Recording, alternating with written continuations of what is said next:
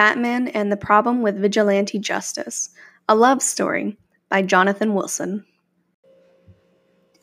In one of the last lines of Christopher Nolan's The Dark Knight, Jim Gordon attempts to explain to his son why Batman flees the scene only moments after saving the child's life.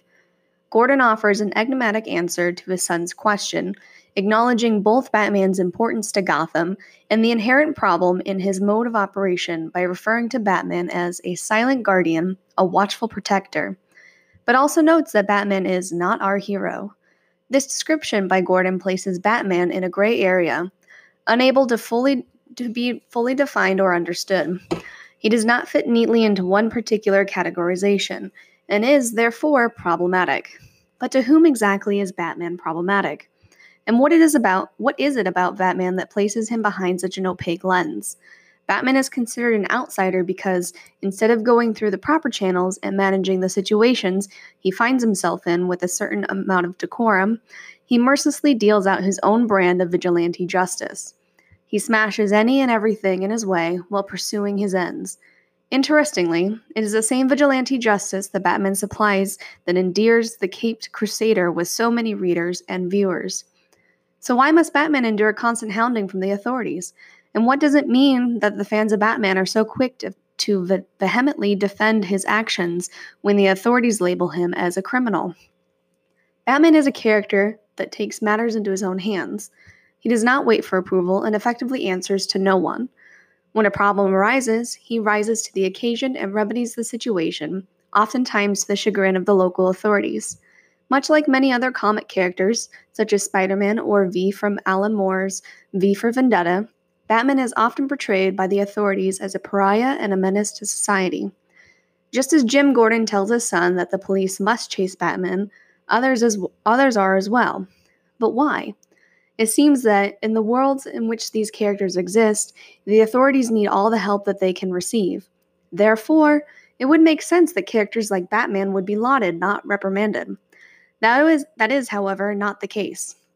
Batman does not play by the prescribed rules. Were he to follow the regulations of the authorities, perhaps they would have let him left him to his own devices. Frank Miller explores the possibilities of superheroes coexisting and assimilating in everyday society in Batman: The Dark Knight Returns. Superman, representing an obedient faction of superheroes, implores Batman to submit to the will of the United States government and obey their rules. He says, I gave them my obedience and my invisibility. They gave me a license and let us live. No, I don't like it, but I get to save lives. And the media stays quiet. He goes on to say, They'll hunt us down again because of you. Superman, in this instance, is the perfect example of the lackey that the government wants superheroes to become. He acts according to the will of the president and, in return, is allowed to continue his work of saving the planet from ever impending doom. The fact that the government would attempt to interfere with the going ons of such a class of people is laughable, but made real in Miller's book. When Batman does not concede to their wishes, they call in Superman to put an end to Batman. Miller's commentary is the crux of the problematic nature of Batman. He cannot be controlled. Batman's unwillingness to accept being controlled causes three major problems for the government. First, Batman is not interested in politics. He is not running for elections. He has no cons- constituents to answer to. He has no ulterior motives other than being bringing hardened criminals to justice. When the government is unable to control Batman, they are unable to use him as a positive tool for their political rhetoric.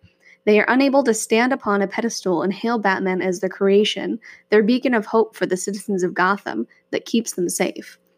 Even Jim Gordon in The Dark Knight acknowledges Batman's di- diametrical opposition to the pol- politics of Gotham when he states that Batman is with Gotham at its worst, the hero Gotham deserves, but not the one it needs right now.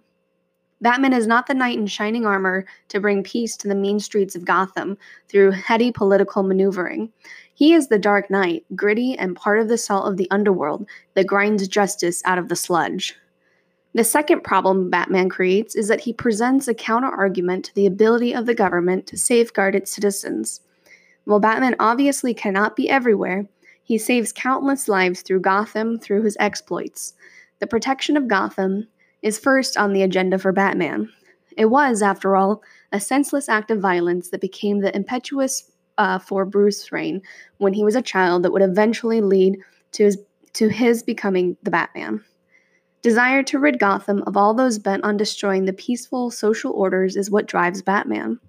The fact that he is so good at what he does serves uh, serves notice to the Gotham, Gotham authorities, presents them in an unfavorable light, and thus creates the tension that leads to Jim Gordon's statement about Gotham's finest having to chase Batman.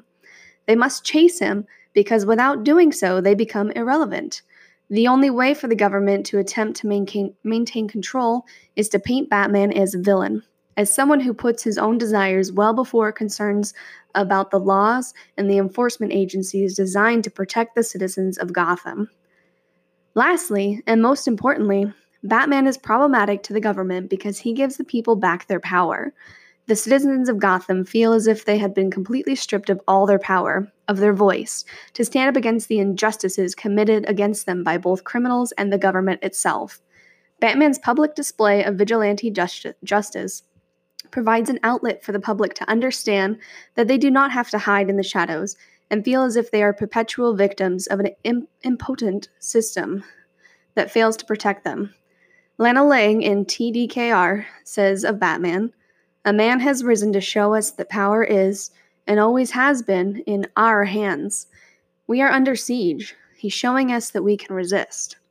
Batman gives the people uh, gives the people the power to fight back, to assail the assailants, to rebel against a broken system. This aspect of Batman is particularly problematic for the authorities because an angry population that has suddenly found its voice is a very dangerous th- thing in the eyes of the government.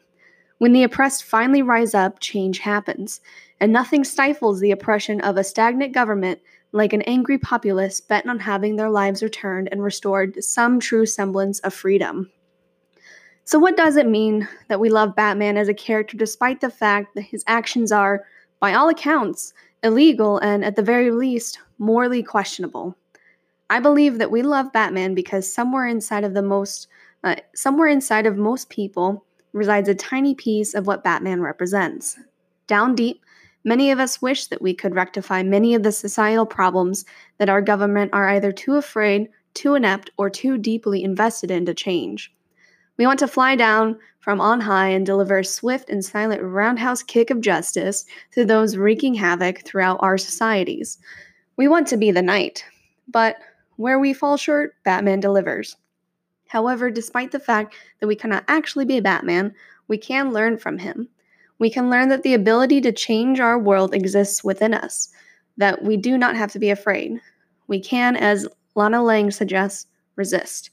And that is why Batman and his vigilante justice is simultaneously so inherently problematic and yet so very important. We rally around this masked vigilante not because he breaks the law, but because through the way he fiercely clings to his own moral compass and breaks through the hegemonic rhetoric, he becomes a ra- he becomes a rallying cry for change and accountability. And for that, we should all throw up the bat signal.